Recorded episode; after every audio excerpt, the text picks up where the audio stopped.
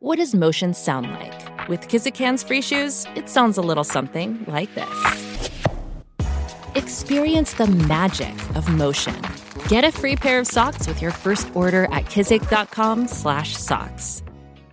The longest field goal ever attempted is 76 yards. The longest field goal ever missed? Also 76 yards. Why bring this up? Because knowing your limits matters, both when you're kicking a field goal and when you gamble. Betting more than you're comfortable with is like trying a 70 yard field goal. It probably won't go well. So set a limit when you gamble and stick to it. Want more helpful tips like this? Go to keepitfunohio.com for games, quizzes, and lots of ways to keep your gambling from getting out of hand. Introducing ADT Self Setup, featuring everything from motion sensors to Google Nest cams. It can be easily installed at your convenience and adapts as your needs change. You can add more products at any time, and your system easily moves wherever life takes you. Plus, when every second counts, you can trust ADT's 24 7 professional monitoring. When the most trusted name in home security adds the intelligence of Google, you've got a home with no worries. Go to ADT.com today or call 1 800 ADT ASAP.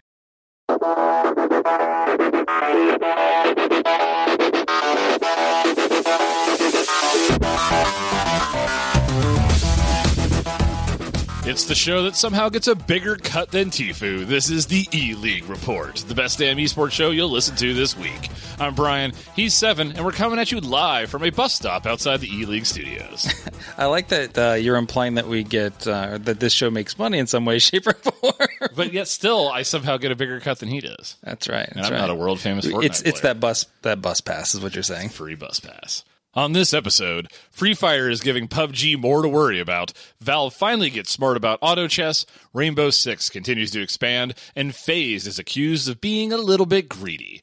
But first, Hearthstone is back to giving everyone trophies. A little bit greedy, right? Right? A Right? little, wee bit, wee bit greedy. Uh, Blizzard's Hearthstone announcements made for a confusing week for players. First, a round of nerfs hit rogues hard, and just 24 hours later, the devs announced a series of buffs across the board for each class. Because everybody gets a prize after we hit the rogues too hard, so we're like, "Hey, over here! Oh, look, shinies!" There wasn't even like enough time, in all honesty, to go from like, okay, how are these going to play out? Well, it was basically just nerf rogue, but and then it was me like, wait, what is this? That's what they're doing. They're distracting you from Nerf and Rogue. So this is a ton of changes. Obviously, it has a material impact on the meta in that they viewed rogues to be super overpowered. Only really had one good counter in their uh, minds as far as sub warrior decks. What do you think about all these changes? I think. Oh, by the way, I just bought three more cards. Okay, sweet. Uh, I think it's. I think these changes are really solid. I would love to have seen a little bit more of a ding to warrior, but uh, you know, I think what they're, they're looking at the numbers in some way, shape, or form, saying that maybe warrior isn't as bad as they assume. Um, but the thing that really kind of hit warrior here was the the nerf essentially to um, uh, Archivist Elysiana, basically just increasing it by one mana allows it not to be played and bumped back into hand in the same time, unless you're the warrior who goes second and saves it, uh, saves your coin until the very end. Yep. But ultimately, it's that is, I think after having to cast and a lot of the casters being annoyed by the all uh, the all warrior, but like maybe one player playing one opposite deck of them of warrior uh, matchup that happened over this past weekend. Uh, that's the challenge of this new format, This right? new format was was legit. I think they showed it was like twelve people playing, and I'm almost dead certain that there was uh, maybe one person playing rogue, one person playing hunter, and then ten people or something like that playing warrior. Was the hunter player just being ironic? Uh, I I don't know. They're actually doing decent, I guess. I, they must have if they were getting there. Uh, but it was just it it was awful. It was uh, and because of this, Elysiana really just gives that warrior more gas and makes those mirrors longer even. And it's not like a total meta defining card, but it it basically says okay, it's almost a near infinite deck at that point in time when you can keep just replaying and, and, and Yep. redoing your deck. Uh, so I, I like that nerf. I don't think that's the problem with Warrior, but um, Sure. yeah, I think it's helpful. But Pour one out for preparation, by the way. yeah, so well, if you think about it, everything prep has been a pain in their side for a while. So every every spell that Rogue has received has always been with the caveat like, how does this play out with prep, right? And prep right. is such a huge card that is being well, used in almost that every mana reduction, like just completely changes how For you have to view a card. Yeah, yeah, it's like it's a lot of ramp uh, and a lot of value, and so they're seeing that as like that's something that uh, needs to just almost not completely go away, but it, it got a heavy nerf. I mean, yeah, I mean, t- taking it to reduce it by two instead of reduce it by three makes a pretty significant difference. It's it's enough, right? It's if, if anything, it is a turns difference for when they get to make that swinging play, yeah. um, and allow someone to they either have to uh, stay alive longer, uh, maintain control of the board a little bit longer, whatever it may be before they, that swing turn. Happens. It potentially shortens those bigger combos that allowed, right, where you could string a bunch of cards yeah. together, like that one extra mana, much like we just talked about with Warrior, can make a difference. Oh yeah, absolutely. So I, I it only took them like five years to figure it out. I know, really. Uh, I mean, Evil Miscreant, the the decrease in health there was actually a, a solid uh, choice as well. Um, it's while it's not, it doesn't seem on the surface like a huge change, like dropping it by one health. It's more, uh, and, and, it's more around the fact that like as you play it, uh, a lot of times your opponent has played ones and two drops that have like two attack. Uh, and they can't trade into it and clear it off the board. So the risk of throwing it down on turn three basically means that you're still going to get it bump it back into your hand the following turn uh, because it's just not easy to take out. So dropping it by just one health makes it a little bit easier. I can tell you on multiple times, like playing against that uh, in that matchup, you just you're like, well, even if I put two damage into it, they're going to bump it back into their hand. I have to be able to clear the the turn that it comes out, uh, and it being at five is just a little too difficult. So I like that that change as well. Now the cool stuff is the buffs. Really, the the biggest thing here is like we we knew Rogue was get, going to get nerfed in some way. We assumed that Warrior would. It wasn't. It's kind of like a side nerf, not super huge, but the buff thing is never happened. It's part of an actual event, right? It's this rise right. of the bots thing that they're doing, or the rise of the mechs that they're doing, where they're taking a card from each class, two, two cards, cards, two from cards, each class, yeah. and buffing them in some way. Now, some of these are not. Uh, I don't say they're not exciting buffs. It's not massive changes um, as far as like changing what the card physically does, but a lot of reduction in mana costs, a few uh, increase in either armor or attack power. But people seem to be really excited about this, and at least somewhat distracted from the fact that Rogue's got the nerf bat. Well, I think the reason why people are excited about it is because it is going to change up the types of decks that can be played. Um, because the the cards that Blizzard chose to do this with weren't cards that were already deemed as overpowered uh, or even that really common in the meta, but have some deck defining capabilities, right? So you've got a lot of like uh, so a lot of the legendary spell cards, right? So you've got like the Stormbringer um, for Shaman, uh, Flark's Boomzooka um, which I still don't know if it'll get played. But I, I'm worried about the Luna's Pocket Galaxy piece, just being that Mage is probably going to get even stronger with Rogue getting nerf. Right. So, but I mean, these are cards that you kind of build decks around, uh, and they just they were smart in what they chose. I even think like the Doctor Morrigan, which was often lauded as like the worst. Uh, uh, Warlock legendary of this like past rotation. Right. Um, getting just a, a two cost decrease in that. That's one where it well, when um, it dies, it replaces itself with something in the deck. Yep. But it can be cool if you're able to add like another Baleful Banker and like double it up, or like even if you partner with something along along the lines of like Darkest Hour, where it will remove itself, bring something out, and will actually bring out two things because of it. So there's there's some cool things there. Like there are neat combo pieces uh, attached to it, and and just dropping things by like one or two mana is, is huge. And the thing is, is it refreshes the meta mid cycle, right? We still have another month and a half or so until a new set. Got to do something to distract from that it's, Magic the Gathering set that just dropped. right? Uh, and Magic's having its own issues, but still, it's like this is is something that like they've finally taken to the point where they're they're utilizing the fact that they're a digital card game, and they've not really used this before. Where Magic won't go through and do a total round of changes to their card game no, because they also have printed. The course, essentially, right? right? Well, they also they also want parity between what you're playing in game, and what you play with the actual cards. Yep. So where Hearthstone doesn't have to deal with that that that limitation or that extra baggage essentially uh, it's not really baggage it is printing money but um it, so i think that this is smart they're taking advantage of the refreshing the meta uh, they're doing it on a set and they said that this is just going to be a temporary increase it's just mixing things up for another month. It's the equivalent to having like a, a, a different play mode in some ways. It's super smart. I'm surprised that it's taken them five years to get here. Yeah, because Um, they in, the beginning, and, they still do this. Like, there's mechanics in Hearthstone that are easier to pull off because of the fact that it's a digital game. And it would be really, really hard or complicated or convoluted to be able to do it with the physical game. But that's different than what you're describing, which is more about like how can we literally just change the cards that you have in your deck yesterday to something completely different today.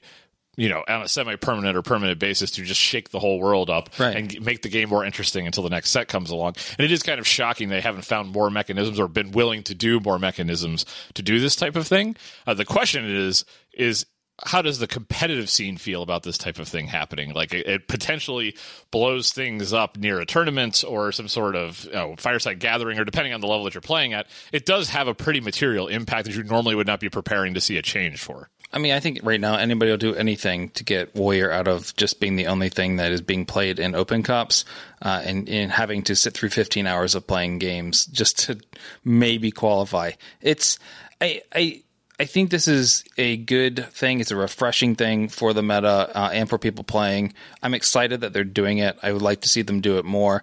I don't know how it is going to affect um, the players essentially going forward uh, in, from a competitive play standpoint. I know How long does this last? Does this reverts when the next I- set comes out? I think they actually are just doing it for like the the month period. Hmm. It might be just the month period. I'm not. I I, I remember having this question, finding the answer, and now I've forgotten the answer. So I'm sorry. What I'm kind a of bad, host are you? I'm a bad host, man. I just. Anyways, I, I think it's good. I think it's good, but uh, and they've also they're also doing the rotation for the season uh, for um, uh, arena as well. So it's going to be all like the goblins versus gnomes. It's all about a mech themed month, All about the mechs. And you get a free card out of it. Gotta love Snip snap. I like free stuff. Snip snap. Snip Jeez. snap. That's the name of the card, man. That's great. Sounds like something you do when you don't want to have children anymore. Moving on, Rainbow Six Siege is expanding once again with their latest update, Operation Phantom Sight, which also includes a revamped map and two new operators, so Nøkk and Warden. They bring some interesting mechanics to the game. This is your favorite game that you never have any time to play. Right. What are your thoughts about uh, specifically first these two new operators? I I think Warden has some solid is more playable than Nøkk. Um, so Nøkk has the ability to kind of glitch and go invisible, can't be seen uh, from like cameras. Uh, can if if she takes damage, steps on something, does some like a Yeah, there's definitely action. a lot of uh, butts to her stealth ability. Yeah, so uh, essentially being able to stealth through is very much a, a stealthy, like flanking attacker. Um, also has a, a very similar ability to Caveira, which is the ability to go silent step. I don't think it lasts as long, um, but I mean, still can deal a decent amount of damage with shotguns, right? So it's a, a solid, essentially a flanking attacker in that standpoint. You don't get the intel bi- ability that Caveira gives you, where you can find out where everybody's located on the map for a split amount of time or a short amount of time but I still don't think it's that strong, and I don't see her really gaining that much uh, playability. However, def- on the other end, defensively, Warden plays really well into just about any meta because Warden has the ability to uh, flip on his glasses and see through things like uh, he can he can see, through through flashes, yeah. th- see through smoke, They even said he can move the flashes if he has the glasses on when they go off. remove yeah he can remove them so if, if he's been flashed he can kick them on and it will take it away so he's no longer flashed and that's super important because he's able to um, be a better defensive player of holding down a corner uh, when somebody kind of breaches through with say like uh, thermite or hibana they they they're expecting to have cover. Um, and unless you were able to kind of find, find from drones earlier on that they have a warden, you may be jumping into a kill box in a lot of ways. Right. So uh, I think he's got a, a decent surprise factor if he if he's able to hide out. And he can protect himself from surprise. There's a lot of moves that people use to enter rooms thinking that the person is going to be unable to see them or unable to react, and he's just going to be standing there like, yeah, psh, pop him in the face. Now, and the one thing I like that they did do is they limit it to where if he's moving, it doesn't work. So he has to be strictly kind of like holding a corner. Right. So if he's like running and he kicks it on, uh, he's not going to be able to see through the smoke. So it's. It, it it's a lot lately like polarizing filters in some ways is how they're thinking about it. But, yeah. it makes him. It, that's the defensiveness of this, right? Because it would have a very different effect if he Right. could run with the glasses on and be able to just go through a smoke screen, for Right. example, and just and and flank or attack. Yeah, that puts him definitely in like a different uh, kind of category at that point. But just the ability to kind of hold those angles and hold down uh, rooms and peek through and not have to worry about getting blinded. I, I- think it's I think he's a solid choice, especially in the in this current meta uh, where you a lot of times you see people like Thermite.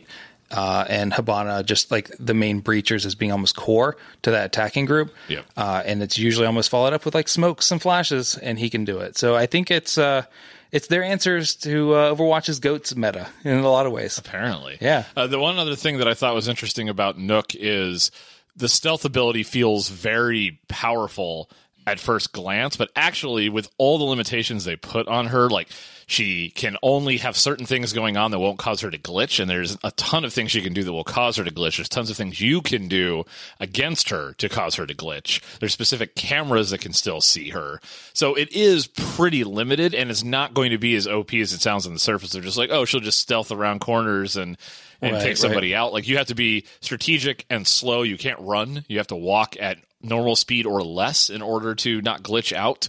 Uh, there's things like the caltrops and thing that can uh, slow her down and also cause her to glitch uh, like multiple times. I saw with one of the special abilities, like pulling thorns out of her ankle and like so. it's a it, it's just. I think you're right in that she's definitely the weaker of the two here, just from like you know fifty thousand foot view, having not played her yet, just looking at all the limitations of her ability, and given that her as an attacker, she's supposed to be mobile and she's supposed to be able to go in and take rooms and flank, and this her ability doesn't necessarily lend itself as well to that as Warden's does to being able to hold a room alongside somebody. Yeah, yeah. I think depending on, I mean, if you get a, um, I think as the match or the round progresses, uh, and they have less utility against her, she'll become kind of increasing in power, right? Because early on they have, uh, you know, if they have the ability to check cameras or whatever it may be, uh, or get that intel of just like hearing where people are, like she can get around that a little bit.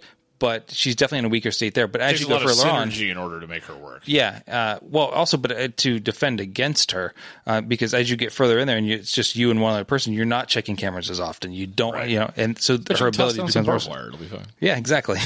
Have to do yeah, I think she. I think. Uh, I think that there's some interesting choices here that they've chose or that they've decided to go with. Choices they've chosen. There you go. They've chosen those choices. The, best chosen way. choices you could choose. Yeah, I think it's cool. I, I, you know, we've been Rainbow Six fans for a while. I wish I had more time to play the game. It steadily just can- maintains its audience on the esports fronts because they do cool things like this. yeah. Moving on, Valve officially announced a company supported version of Dota 2 Auto Chess. In a blog post this week, Valve stated that a purchase agreement could not be reached with Drodo Studio, the original makers of the mod back in February. However, they did agree to continue working together on both the mod and mobile app going forward. Uh, not a ton of information around when Valve's version is going to hit Steam, but we do know it's a standalone version.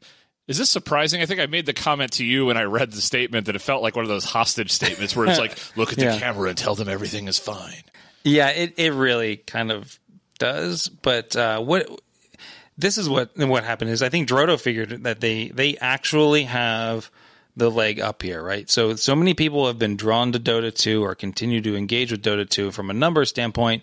That is largely related to the what I think eight million people that are following this mod, right? It's something Just a six or eight few. million, Just a few. just a few. Uh, and so when you have that much power, Dota realized like, oh, we don't have to give it up. Um, and if they do, Valve isn't going to be able, because Valve works on Valve time, churn out something quick enough that will um, be able to do it. But Drodo still wants the money that they're making off of the mod. They still want the money, and they and they still want to continue. Uh, they don't want to get shut down or anything. I'm sure there's something to do with Tencent and all this, or somebody's some Chinese company somewhere, uh, or maybe even Valve just decided they'd rather go buy out this other company who's publishing it or has bought in uh, on them. I I don't know. There's some kind of deal where Valve sees it as uh, we would lose a lot more money by you by fighting you on this mod. Uh, than we would if you just continued it, and then once we have our own, we'll just call it good. I imagine it's a very sticky situation as far as it uses Dota property, which is Valve's property, but it is a completely new game mechanic that could arguably be say that it was created by Drodo. Now, as we know, you can't patent necessarily a genre of games, right? Like you can't say nobody can make MOBAs. But it's just interesting because it feels like both sides have a little bit of power, but not enough to really push because Valve also has to look at it as this draws 8 million people Yeah. into uh, Dota 2, and that's a lot of players to potentially uh, alienate if you end up doing something to either piss them off or it goes to another platform or whatever the case may be. But there's also apparently not enough power on Drodo's side to be able to stop Valve from basically just making the same game themselves because they don't they they don't do a whole lot to differentiate their version from theirs. They literally just say it's a standalone version of the game, which is going to look like Dota 2 auto chess, but just not a mod and a standalone uh, entry in Steam. Both sides feel like that these are like half solutions to the problem. I'm almost wondering if Valve maybe came to the agreement that you know if, with Drodo that Drodo will just stick to just the mobile version, right? Uh, and they won't Possibly. pursue them or whatever it may be, uh, and Valve will, will go with with desktop. So maybe there is something there because there's nothing saying that Valve is going to create a mobile version of it. Right. It just says that they're going to build their own standalone game. There's not a lot make of a mobile here. version of the game that needed one. Well, I don't know if I trust them to make much of anything anymore. But, uh, anyways, no, I mean, it's not really that bad. But still, uh, I don't see them coming out with anything in a timely manner. I feel like Drodo probably had the upper hand in this. Uh, Valve just chose the route that probably is the best from a damage control Yeah, it sounds like a non-deal. standpoint. Yeah, and uh, but the fact that like, yeah, we both agreed. We re- we we couldn't come to an agreement about working together, so we decided to work together. yeah, they're not really working together. Really, what Valve is saying is we're going to go make our own version, and there's nothing Drodo can do about it. But we're going to make it seem like that was an amicable uh, decision. Yeah, Super and it's weird that this is coming out uh, now in May, and that all happened in like February. So Yeah. yeah. Anyways, Super weird. Um, speaking of games eating other games' as lunch, Free Fire is after PUBG on mobile. So this is something that I didn't. I, I've heard of Free Fire. I've seen it. I did not realize its numbers had grown so ridiculously. And these are not just numbers as far as like general streaming numbers. These are esports numbers where there's a Free Fire event that actually peaked at a million viewers for a mobile esports title, Right. which is more than what we've seen in PUBG. And PUBG has invested pretty heavily in mobile esports. Has a pretty large prize pool, I think six hundred thousand dollar prize pool for their mobile esports events, which is a big deal for mobile. But off comes Free Fire, and the people of PUBG are just be like, God, can is anything going to work out? There's like, Oh, man. Free Fire on mobile and Fortnite on desktop, and then Fortnite on mobile. It's like what are we going to do? This game actually launched what three months before uh, PUBG launched on mobile, so it, Right. it just feels like they can't get a leg up, and everybody just is stealing the genre away from them. if there was any any group that wish they could just patent a genre and and not Yeah, let, no shit. not, not let other people in, it would be them. Uh, no, I, it's true. They're having a PUBG Corp is having a, a bad year, uh, year and a half, two years even. I don't know. It's like they had it in front of them. Um, it is other people have just moved faster than they have and innovated in that space. Uh, they just lost out in China, which is not a good thing. Uh, and so What are you talking about? I love having people wave goodbye and then poof into flowers when I shoot them. yeah. Uh, so I mean, so they they've basically lost control in China. They're out of, out in China, and that was still about thirty million dollars. They, they weren't making a ton of money because they couldn't really monetize it there, anyways. So Have they released the numbers since it switched to what is it, Game of Peace? Uh, no, no, that's that's well, that will fall under Tencent's earnings anyway. So uh, I think they just announced earnings a little bit ago. So By the way, did you know months. Tencent does movies too? It does not surprise me. Uh, the new Terminator movie. Oh, Tencent. really? Yeah, interesting yeah, Tencent times. Studios Huh. All right. Well, the more They're you know. everywhere. Rainbows everywhere. everywhere.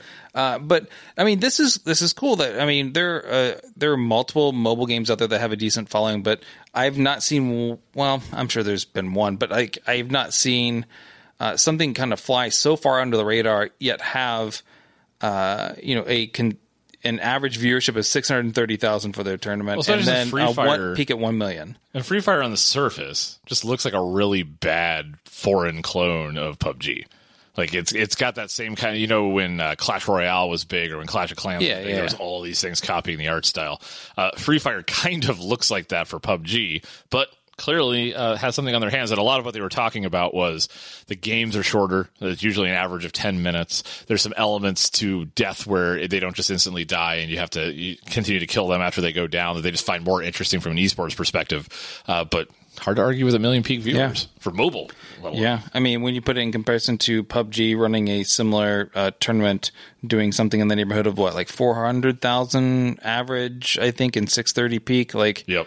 or six, uh, no, sorry, one seventy four average, one seventy five average, and four hundred and eighteen peak. So their peak did not even hit the average. Sad times. Yeah, Sad poor times PUBG. for I PUBG. lo- I, I'm sorry, I, I love PUBG, um, but it, it's inventory management royale, and I think that's his biggest problem right now. It has to be. It's just it's so much of for I- people but I also getting think it's a game. string of problems with PUBG, right? Well, they- was, they yeah, it was hard to play. Um, even on mobile is a, a perfect example. Uh, one of the things about Free Fire is that Free Fire plays very well on all types of hardware, which is we know very important to being popular outside of the U.S. When you get into like Southeast Asia and China, where the hardware is not necessarily as powerful as the mobile phones we carry around, uh, it's important that it can be played. And as we know with PUBG, on practically anything, you uh, have trouble playing it. Like I have a pretty beastly PC, and even mine can't get a perfect frame rate on it. Like it's Yeah. it, so it, it- it, it carries the same problems over to mobile. it's in its best shape um, from a uh, FPS standpoint, but still it's got some impa- input lag prob- problems.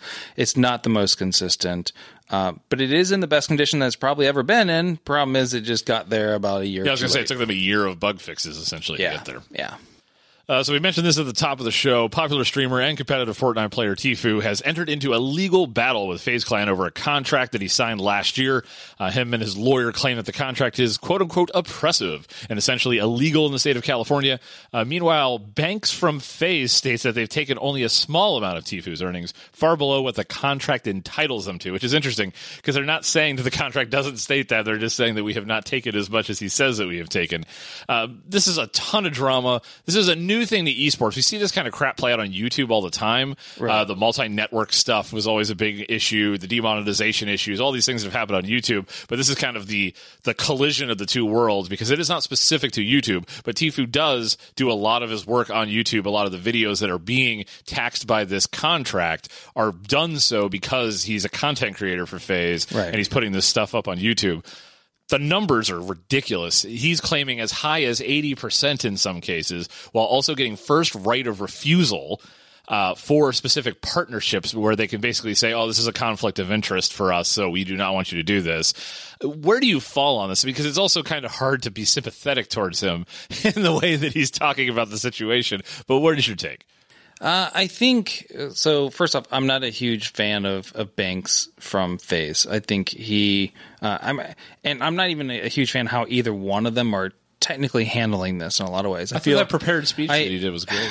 both of them with their prepared speeches and their damn jump cuts. Um, uh, especially Banks.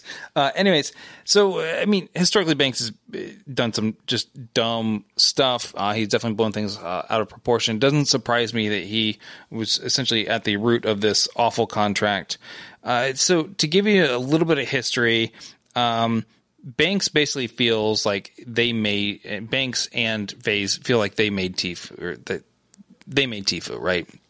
Uh, and in doing so, they took him from someone who was getting an average of like a hundred people maybe watching them to the like topping Ninja in some Fortnite streams, right? So doing uh, being like basically now the most popular Fortnite streamer, uh, the and, and also getting them uh, opportunities like into uh, more tournaments and such because they're associated with FaZe, all these random things. It's like getting a bad rookie contract and getting really good really quickly and being stuck with that bad rookie contract. Right, right, and that's essentially what uh, Tfue is. Now, it's just the worst rookie contract ever. Uh, so, to give you an example, I think on average, when it from if you go to like for a, a talent agency, um, uh, I think I can't remember. It's like something, something an artist, whatever talent. Uh, there's like an actual like, Yeah, there's a, a, essentially a union or an association within California, kind of like the uh, Screen Actors Guild and Yeah. the and the Writers Guild and whatnot, uh, that you can be a part of that sets a lot of the maxes on these type of contracts. Yeah, and I think they're essentially um, a, to stop agencies from preying on on talent and, and entertainers and such. Uh, they put they usually cap that right around like the average is about ten to fifteen percent, like tops. Uh, he's giving up a minimum of fifty percent and a maximum of eighty. Now, to give you an example, like so. FaZe gets a 50-50 split on the creator code money that is used in Fortnite.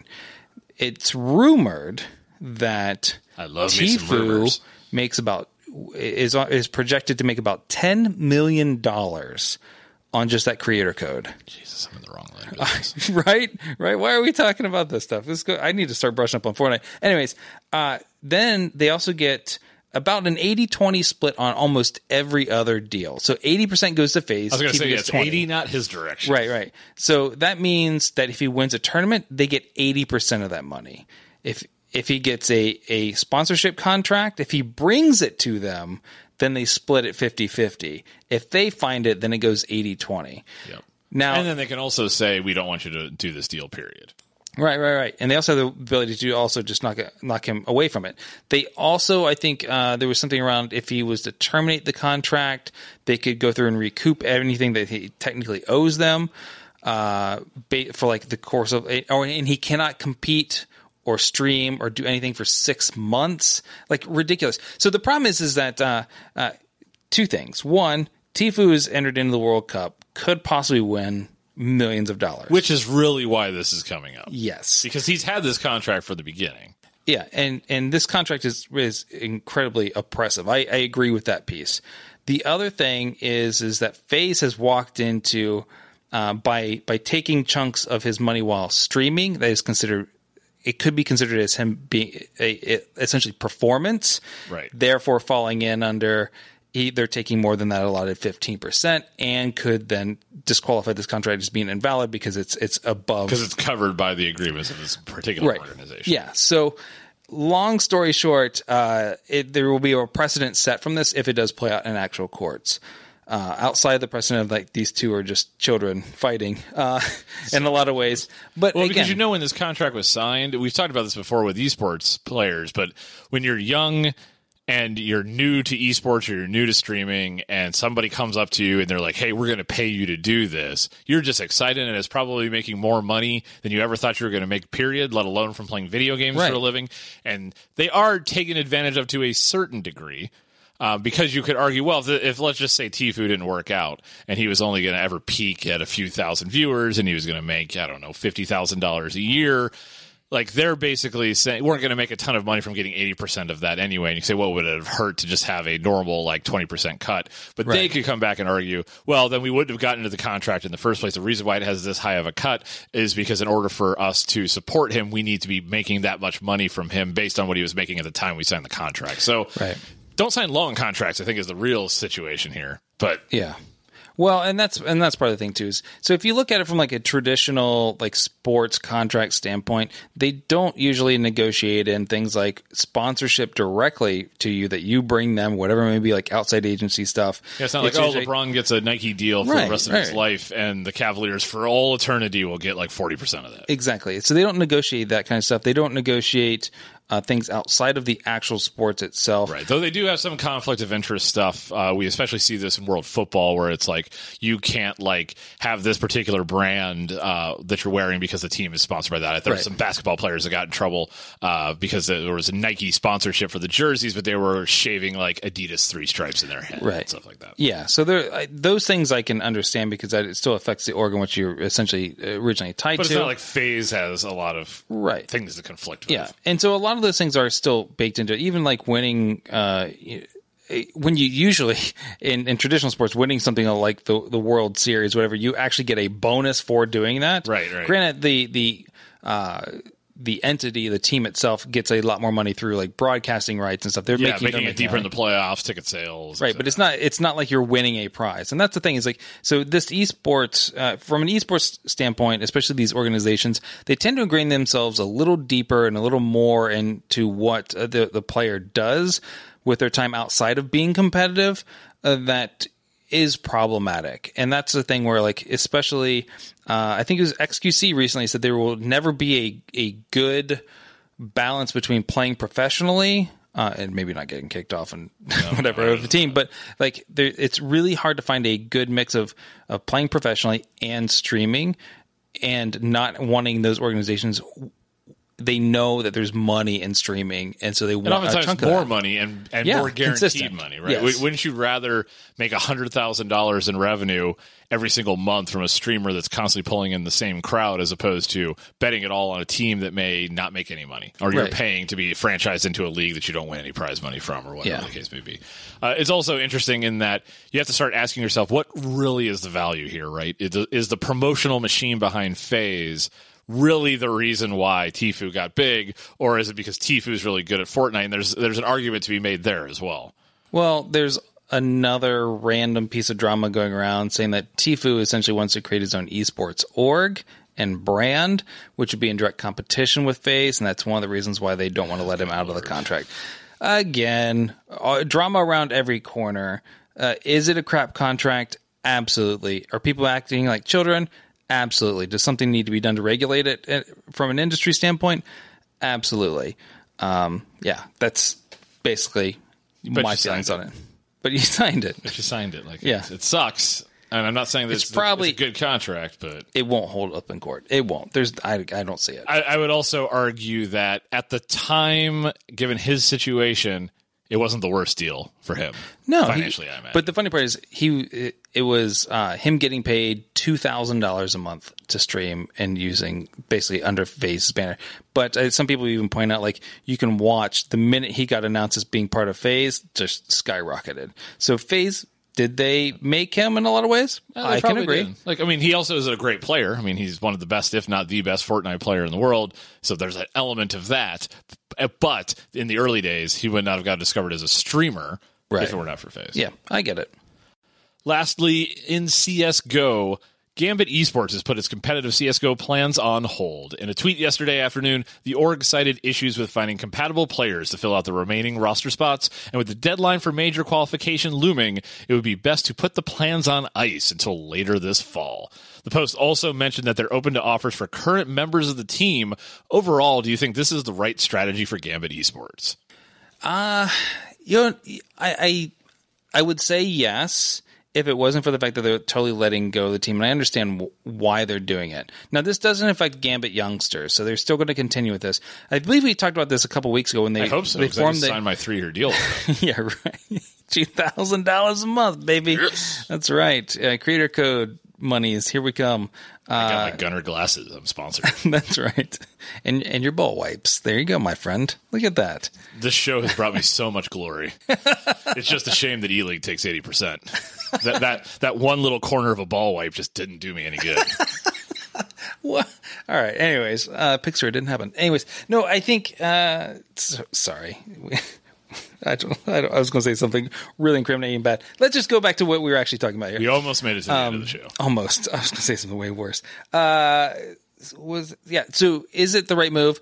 Uh, if you can't find the right fit, and that's what they're talking about, they can't find. They're wanting to create an all Russian group, uh, all Russian speaking group as well. They can't seem to find the correct person to fit in there. So instead of assembling a A competitive team that just happens to not speak Russian.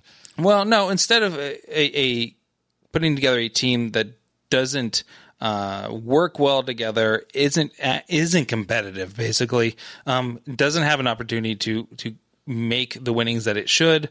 Uh, it, they would rather just not field that team, put it on ice. If they want to go, basically either loan their players out or sell them outright. They didn't really say that they would they're op- outright selling them, but they could Open to offers. open to offers. I mean, I'd Could rather that something. than they just sit there literally on ice and do nothing. Yeah, I mean that's essentially what Optic did for like the longest time, right? They they sat on some players, and that sucks for those players because they can't play competitively and they want to be playing. Well, and there's four players affected by this. We're not talking Right. about like, oh, we only had one or two people left on the roster. Right? They they're effectively looking for really like a, a minimum of one other person, but usually want to have another backup at least. So they needed another two people, Yep. and they just can't seem to find it. And there was a lot of questions, I believe, when they they did Gambit youngsters. Uh, we had talked about this before. They created this uh, basically academy team, but still hadn't fielded an actual roster themselves.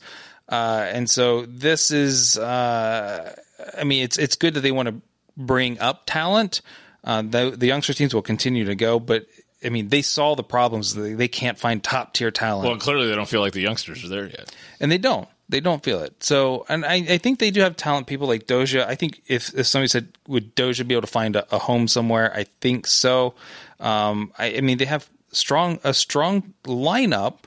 Um, I almost say for that region, but they have a strong lineup and they could do better. Uh, finding that fit is, seems to be pretty hard. But they, they've had moments of just being like, just craziness. I guess we'll see in the fall. We'll see. Yeah. Super weird. That's going to do it for this week. You can catch us each and every week on iTunes or your favorite podcast app. Just head over to eleaguereport.com for all the ways to listen and subscribe. And while you're over there, uh, leave us a five star review because you never know when you'll lose the chance to. Yeah, we'll, we'll split those five star reviews with the 80 20. How's that sound? Oh, great. I don't even want to try to do the math on what, what would that be, like a half star? I think that's technically four stars, but yeah. But we'll take five. Just go five. Wait, do go we five. get the 80 or do they get the 80? I, I don't I know. really should have read this contract. oh man! And of course, if you want to tell us the answer to this mathematical problem, you can uh, do so directly over at our Discord at discord.eleaguereport.com. That's going to do it until next week. We'll be back with another episode of the E League Report.